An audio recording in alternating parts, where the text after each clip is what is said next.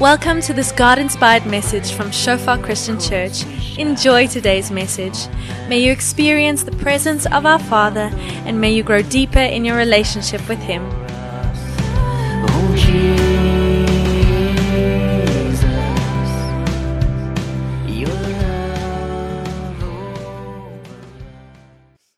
Yes, Lord, thank you that we can come before you tonight, Father. And I thank you, Lord, that you've brought each and every one of us here, Lord. There's something, Lord, that you want to do in and through our lives, Lord.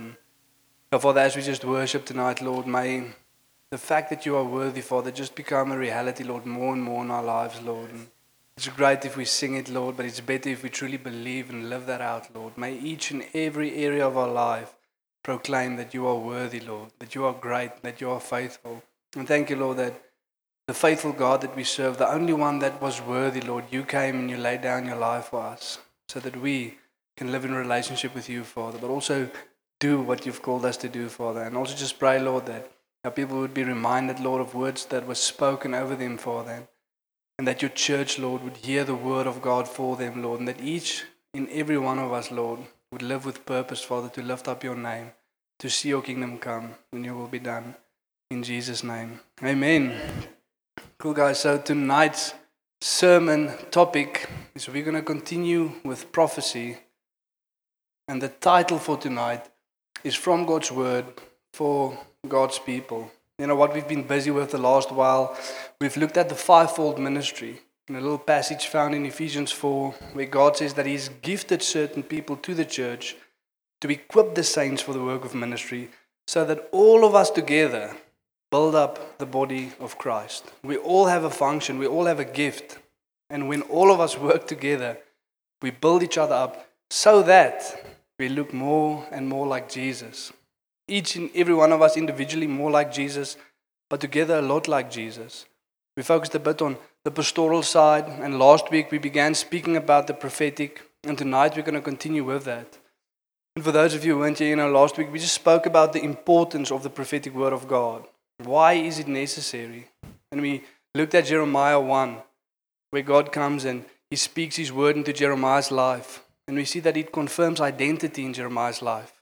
It gives him destiny, a calling, where God has called him to. And I've spoken those words I know you, I formed you, I separated you, and I appointed you a prophet to the nations.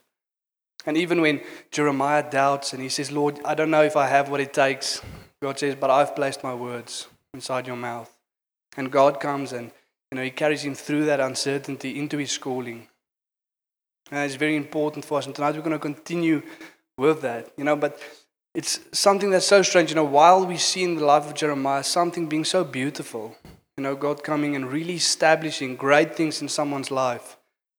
So we've also see the same thing causing hurt, confusion, turning people away from God. The same gift, but used differently. To such an extent that some people say, you know, we're not going to pursue the, the prophetic gift anymore. We're just going to park it one side and we'll leave that there. But when we look at the fivefold ministry, we need that if we want to walk in the fullness of what God has called us to do. So we don't really have an option to park it one side.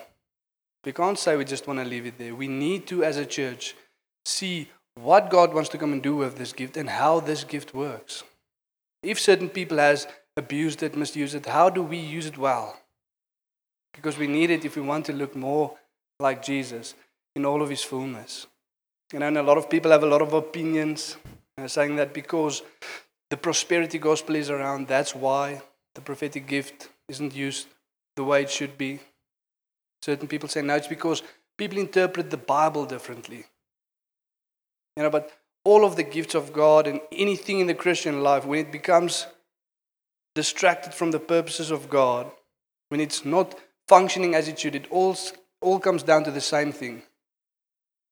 It's when we view the things of God and we forget that it's not about God, His purpose, and His people.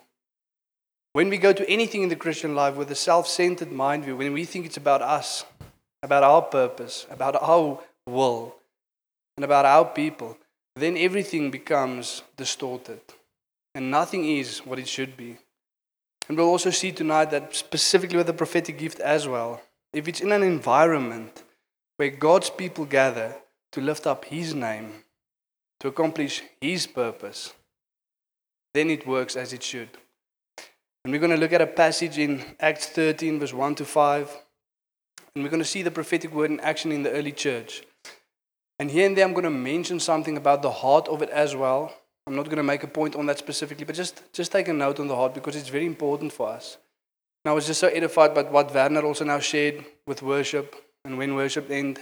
Now that question, is he worthy? You know, maybe to help ourselves as well. You know, it's, it's a difficult question for us to answer because as Christians, we know that's what expected of us. The correct answer should be yes, he's worthy. But when you look at the aspects of your life, how you are following him, ask that question again in the light of that. Is he worthy? And we'll see specifically with the prophetic word as well. That question will determine a lot. What you do before you receive a prophetic word, and what you do when you receive a prophetic word. If you know that He's worthy, things will be much more easier. But let's read through this passage. Acts 13, verse 1 to 5. Now there were in the church in Antioch prophets and teachers, Barnabas and Simeon, who was called Niger. And that is really the word, it's the Latin word for black, so please have grace on me. Lucius of Cyrene, Manaen, a lifelong friend of Herod the Tetrarch, and Saul while they were worshipping the Lord and fasting, the Holy Spirit said, Set apart for me Barnabas and Saul for the work to which I have called them. Then, after fasting and praying, they laid their hands on them and sent them off. So, being sent out by the Holy Spirit, they went down to Seleucia, and from there they sailed to Cyprus. And when they arrived at Salamis, they proclaimed the word of God in the synagogues of the Jews and they had John to assist them. So there's a lot going on in this little passage of scripture, and we can learn a lot from it. But just to start with a question that most people ask How do I know if this word is from God? Some people have spoken certain things over my life. I've heard people say some stuff, but how can I test it? You know, how, how do I know? What is the measurement staff? Where do I go when I want to see? And when it comes to God's word and God's revealed word to us, there's two types of words that we speak of. First is the Logos word. That is God's revealed word, written word, the Bible. That will never change. That will stand. That is God's word revealed to us. This is what I expect of you. This is how I want you to live. And this is also my overarching purpose. This is what I want to accomplish. This is why I sent Jesus. And we can see these things from Scripture the character of God. What is our individual callings? Not so much, but what is our corporate calling as a church? Yes, we can see that through the written word of God. Then there's something called the Rhema word. That is God's specific word, still speaking today to his children. What are you called to do? You know, if I need direction in my life, I don't page to the chapter on Vian and Robin in the Bible and go see what God said for us. Otherwise, it would be a big book still busy printing. But not, there's, there's no such thing. You can't go to that place and see what God wants you specifically to do. Should I work here? Should I work there? Should we move there? What should we call our children? You can get some interesting names, though, in the Bible.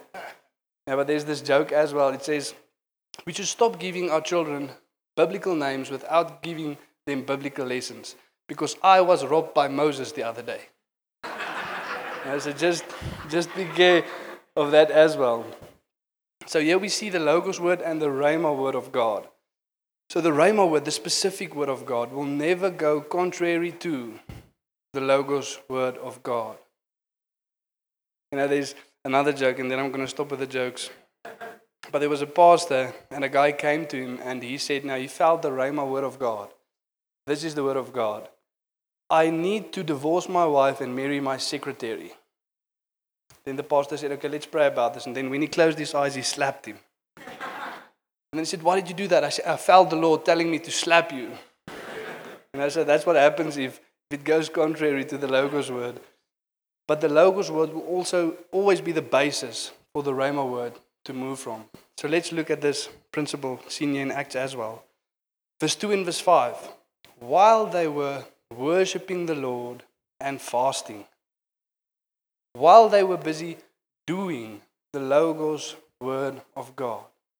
Before the specific word came to Paul or to Barnabas, they were busy doing what they already knew they should be doing. And that is gathering together with God's people to lift up His name.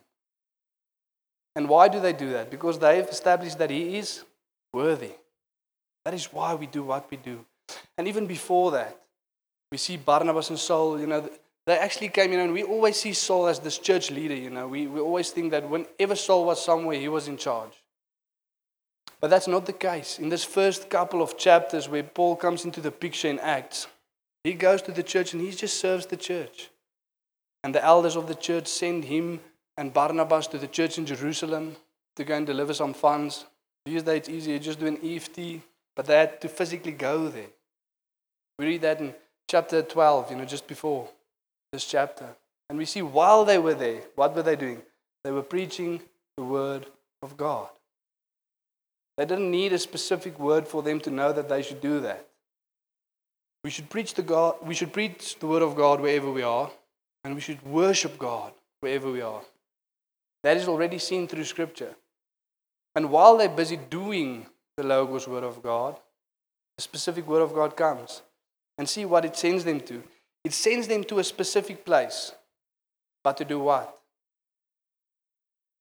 To again do the Logos word of God. Specific place, specific timing, but the will of God stays the same.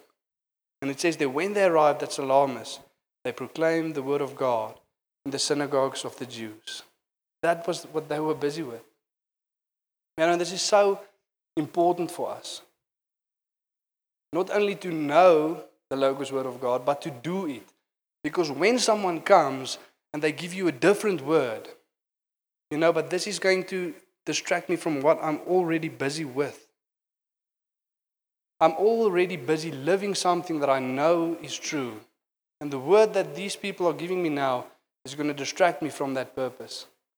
I don't think this is the will of God for my life. Or you're busy living out the Logos word, already busy doing the will of God as you see through Scripture. Then someone comes in, he speaks a word into your life, and you realize, okay, now I can do the already revealed will of God more specific, with greater intent, with greater urgency. But it's not going to distract me from what I'm already busy with. It's going to give me more clarity, better direction. Then we know that this is something that comes from God. And another reason why it is important if, if we cannot live out the already revealed Word of God, we won't live out the specific will of God for our lives. Because it's not always going to look like what we think. You know, maybe we're picturing something and we're standing on a stage, or maybe like, you know, some, some worship leaders these days, but not in South Africa. Obviously, we, we're too cool for that. But in America and, and Europe, all about the shine, you know, and, and what they can, can receive. Maybe you're picturing something like that. And you're not living out the revealed will of God because you're waiting for your time to shine. But when the word of God comes to you, it's not what you expected. All of a sudden you realize, okay, but this word is not about me, but it's about Him. And if your heart's not in the right place, like these people's hearts were, then you will go and search for someone who is going to tell you what you want to hear. And we can say a lot about the people out there trying to manipulate the people, but there's people who want to be manipulated. They want to hear what they want to hear, regardless if that's the truth or not. And we need to guard ourselves against that. We need to be in a place where we are all right to live out the revealed word of God, even if a specific word never comes. Because I'm not here for my own fame and fortune. I'm here to lift up His name, to proclaim His goodness. And I can already do that with what God has told me. So let's just look at a, a glimpse of the revealed Word of God. The overarching purpose. What is it that God wants us to do? And everything that God speaks will more or less fit into that. I think the couple of scriptures that's going to follow sums it up quite nicely. Matthew 28, verse 19. Go therefore and make disciples of all nations, baptizing them in the name of the Father, the Son, and the Holy Spirit, teaching them to observe all that I've commanded you. So they will also see, you know, you, you'll never stop doing that. That's going to take quite a while. So you don't have to have specific words. You'll be busy teaching people all the things that Jesus commanded you for a very long time because he's commanded us quite a lot. And whenever the specific word of God comes, but it's not in line with this, let me know that it's, it's not something of God. In one way or another, it's going to look something like this. And when there comes a specific word, but it doesn't directly speak to this, but it's not necessarily wrong. Like, say, for instance, Marius. God wants you to join a cycling club.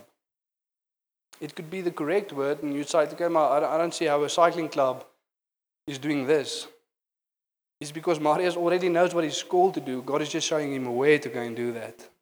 But it's going to look something like this. And then there's another scripture in Luke 4, verse 18 and 19. The Spirit of the Lord is upon me, because He has anointed me to proclaim good news to the poor. He has sent me to proclaim liberty to the captives, recovery of sight to the blind, to set at liberty those who are oppressed, and to proclaim the year of the Lord's favor. Jesus says, This is why the Father has sent me, and this is why the Holy Spirit is upon me. And then before he goes to the Father, he says, As the Father has sent me, so I am sending you to carry on the mission that He's already started. And in a certain capacity, this is what it will look like. Maybe not all of us are called to do deliverance, but all of us can do deliverance. And we will do it sometimes, but some people are specifically going to go and do that. Recovery of sight to the blind, yes, speaks about spiritually. I am the light of the world, and whoever follows me will not work in darkness. But it also speaks about physical healing. And some of us are called to go and heal people physically. There's a gift in your life. But then it says here to proclaim the year of the Lord's favor. And we are all called to do that. What is the year of the Lord's favor? You know, we read in Isaiah 61 God promising that He will send His Messiah. He's going to send a Redeemer that's going to offer salvation for His people. And then Jesus comes and He says, That time is now. And Paul writes in 2 Corinthians 6, verse 2 In a favorable time I've listened to you. In the day of salvation I've helped you. Build now is that favorable time. Build now is the day of salvation. And what does that mean for us? It means that God is saying that there is an immense grace and anointing that He wants to pour out on anyone that says, Here I am, Lord. I give myself fully to do what you've already revealed in your word. I know you want to see people saved. I know you want to see them set free. Here I am. Use me. And God says, I give my grace to that. I will fill you with my spirit for that because you've given yourself, not to something that you want to do specifically, but to what I've already revealed in Scripture. And there's immense grace for us if we want to go and do that. That takes us to the first point. God's unique word flows from his revealed word.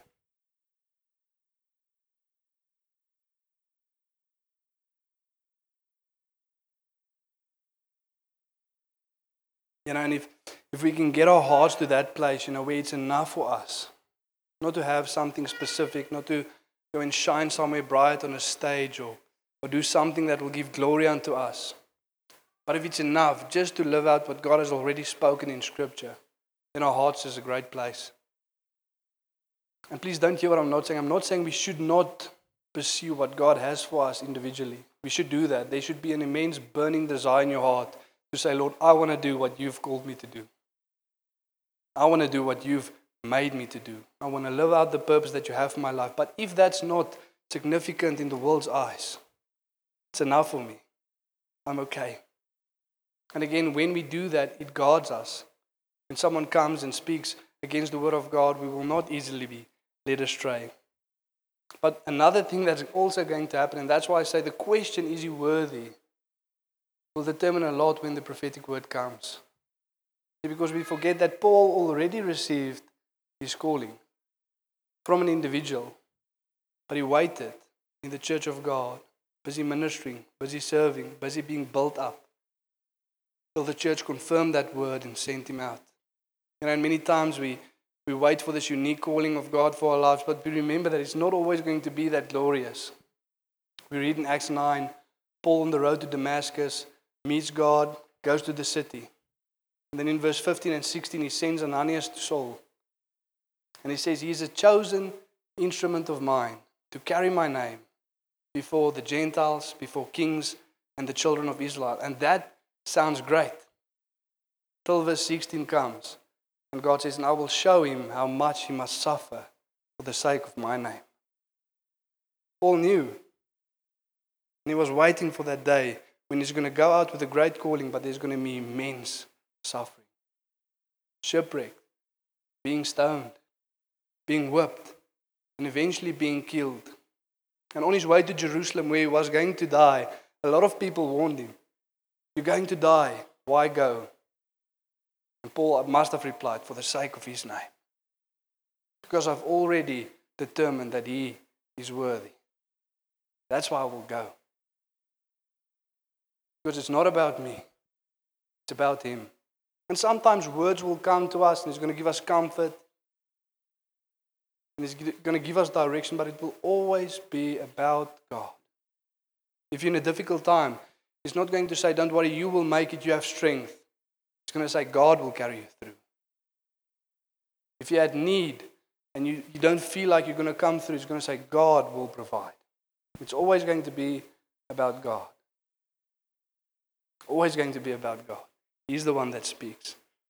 And He's also determined where the prophetic word should work because they were sent out through the church by the Holy Spirit.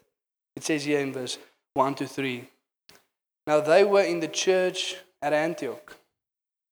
And it says there, while they were worshipping the Lord. Then, after fasting and praying, they laid their hands on them and sent them off. The same church that they went to serve is the same church that sends them out with a prophetic word. They didn't go to a prophetic place to receive a prophetic word. They were just gathered with the people of God to serve the church. When they to serve, to serve, and the church built them up so that they can go and build up the church. And that's what I said in the beginning.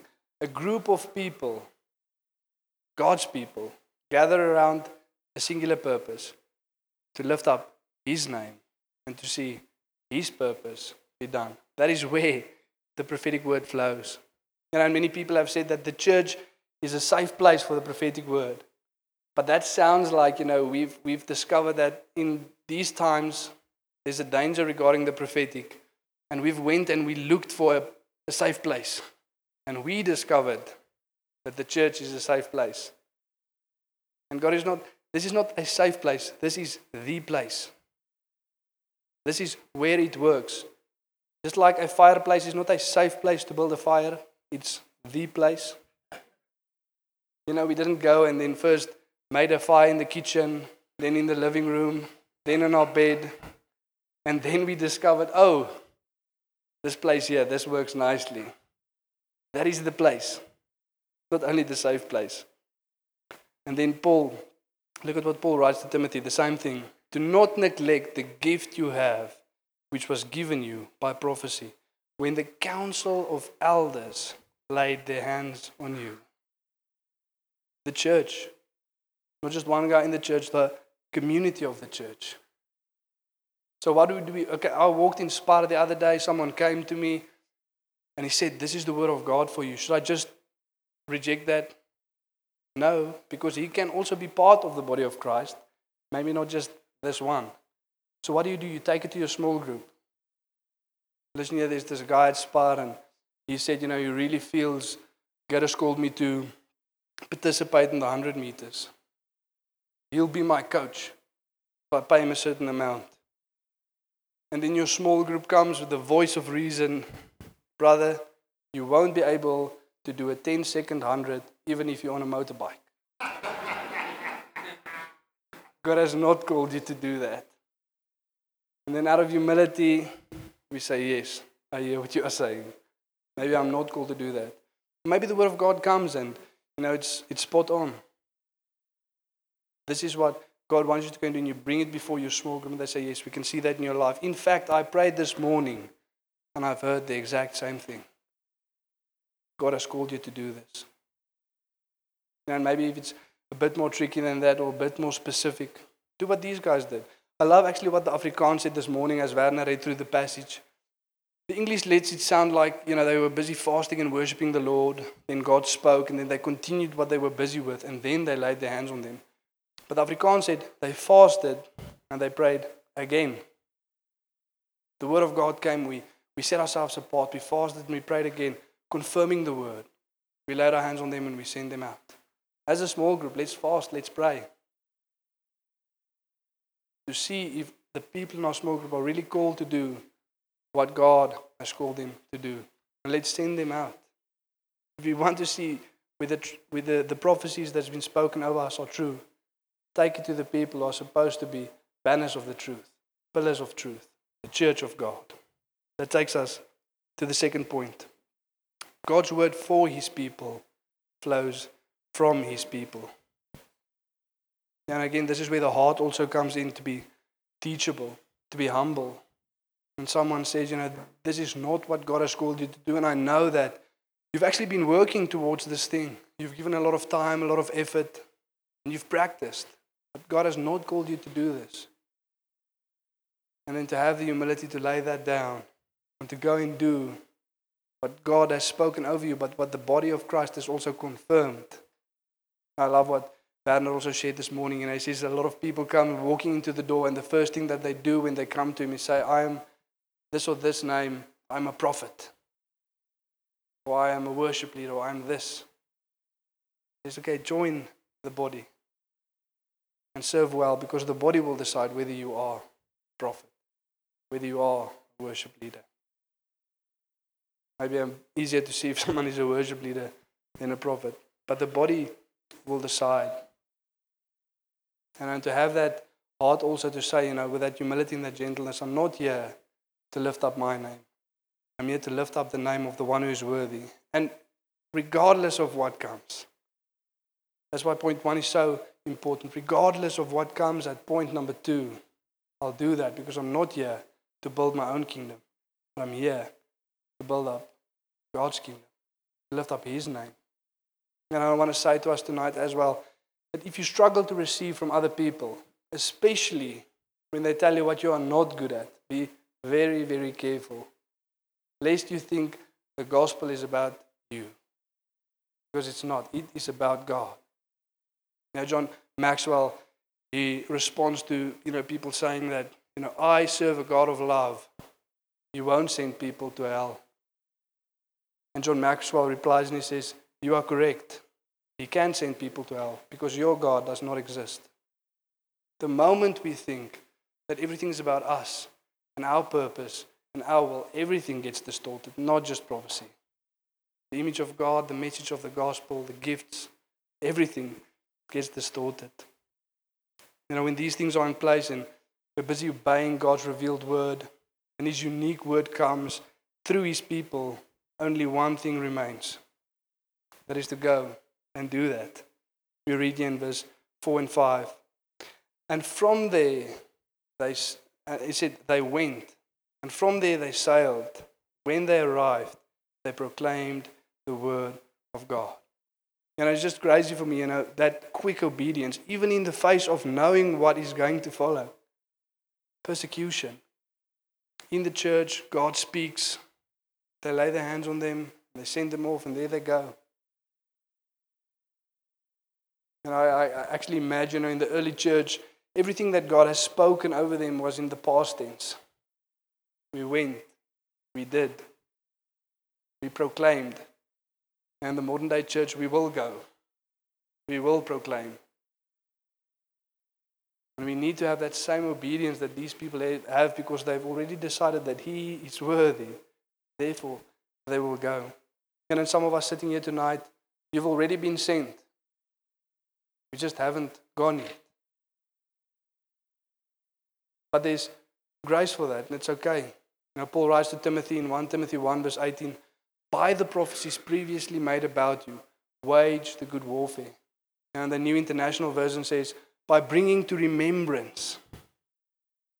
Remember the words that God has spoken over you. Hold fast to that. It's not too late. And the King James Version gives this impression. It says, by the prophecies that has went out before thee. Isn't that just beautiful word? the things that God has spoken over you have already gone out before you to make a way, to prepare the ground. Everything is there. All you need to do is follow that word that God has already spoken over you. Invest ourselves in the things that God is speaking over us. You know, this one guy said with Halloween that just passed, speaking about commitment, he says, I'm going to wear commitment for Halloween because everybody's scared of that.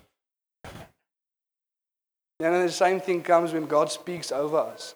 We need commitment and diligence to pursue the things that He has called us to do, to go after it. Now, Paul and Barnabas, they didn't wake up two months later and, oh, God must have been wrong. You know, the prophecy might have been wrong because we're still in Antioch. We didn't magically just appear the place where God sent us to. They went. They were obedient, they had commitment. Paul speaks over Timothy, 1 Timothy 4, verse 15. Just after he says that there's a gift in you by prophecy. When the elders prophesied over you, the gift, what should you do with this prophecy? What should you do with this gift? Practice these things, immerse yourself in them, so that all might see your progress. 2 Timothy 1, verse 6. For this reason, I remind you to fan into flame the gift of God which is in you through the laying on of my hands. You know, and I love that picture, immerse. Paul is saying if God has called you to jump in a river, don't go ankle deep, don't go waist deep. Immerse yourself, go all in. I'm going to give myself fully to the things that God has called me to. And this last year and a half, where God has really been spo- speaking to me about prophecy, I've spoken to people and you know asked the question, what has God called you to? What is the words that He's spoken over your life? You know, and some people that they didn't know and realized, okay, I'm actually not that diligent in pursuing the Word of God for me. But for those of us who knew, you know, and me included, when it came to, okay, but what are we now doing regarding these words spoken of us? How are we pursuing them? Now, there wasn't much seen. You know, we're just going to wait. Um, my wife as well, God has really spoken over about, about Kids Church, about raising up the next generation of kids. And the one day she woke up and she told me, you know, this isn't going to happen by itself. I, I should start doing something. She said, yes. I think the first step is to go and sign up for Kiddies Church ministry. Uh, it's not going to happen by itself. We need to go and we need to pursue the things that God has spoken over us. And I if you may be asking yourself about how, how, where do I start? I really want to allow the church to build you up so that you can build up the church. Join a small group and then be intentional. You know, discipleship doesn't always need to be perfect and it rarely will be perfect, but it needs to be intentional. We need to intentionally pursue what God has spoken of our lives. It's not just going to happen. We need to take ownership. We need to fan into flame. We need to immerse ourselves. We need to practice these things. And that takes us to the last point for tonight. God's word flows through obedient hearts. And when I typed that out in the computer, the words of Solomon just echoed in my, in my head, you know, with the writes in Ecclesiastes. This is the whole duty of man fear God, obey his commands. Realize the greatness of God, the one who is worthy, and then do what he says. Obey. Go when he speaks. And how are we doing tonight, church? Are we fanning into flame the gifts that God has given us? Are we immersing ourselves in the things that have spoken over us? Are we pursuing the words that has already went out before us? Because God is ready and there's immense grace and anointing that He would like to pour out on all of us. We say, Here we are, Lord. Use us. Send us. In any way you deem fit, because you are the one that is worthy. Let's stand and pray tonight.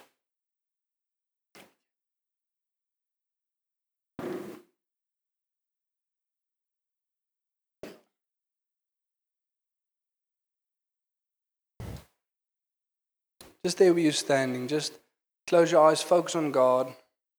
And if God has spoken words over your life, just ask Him, just there where you're standing, Lord, bring to remembrance the things that you've spoken over me.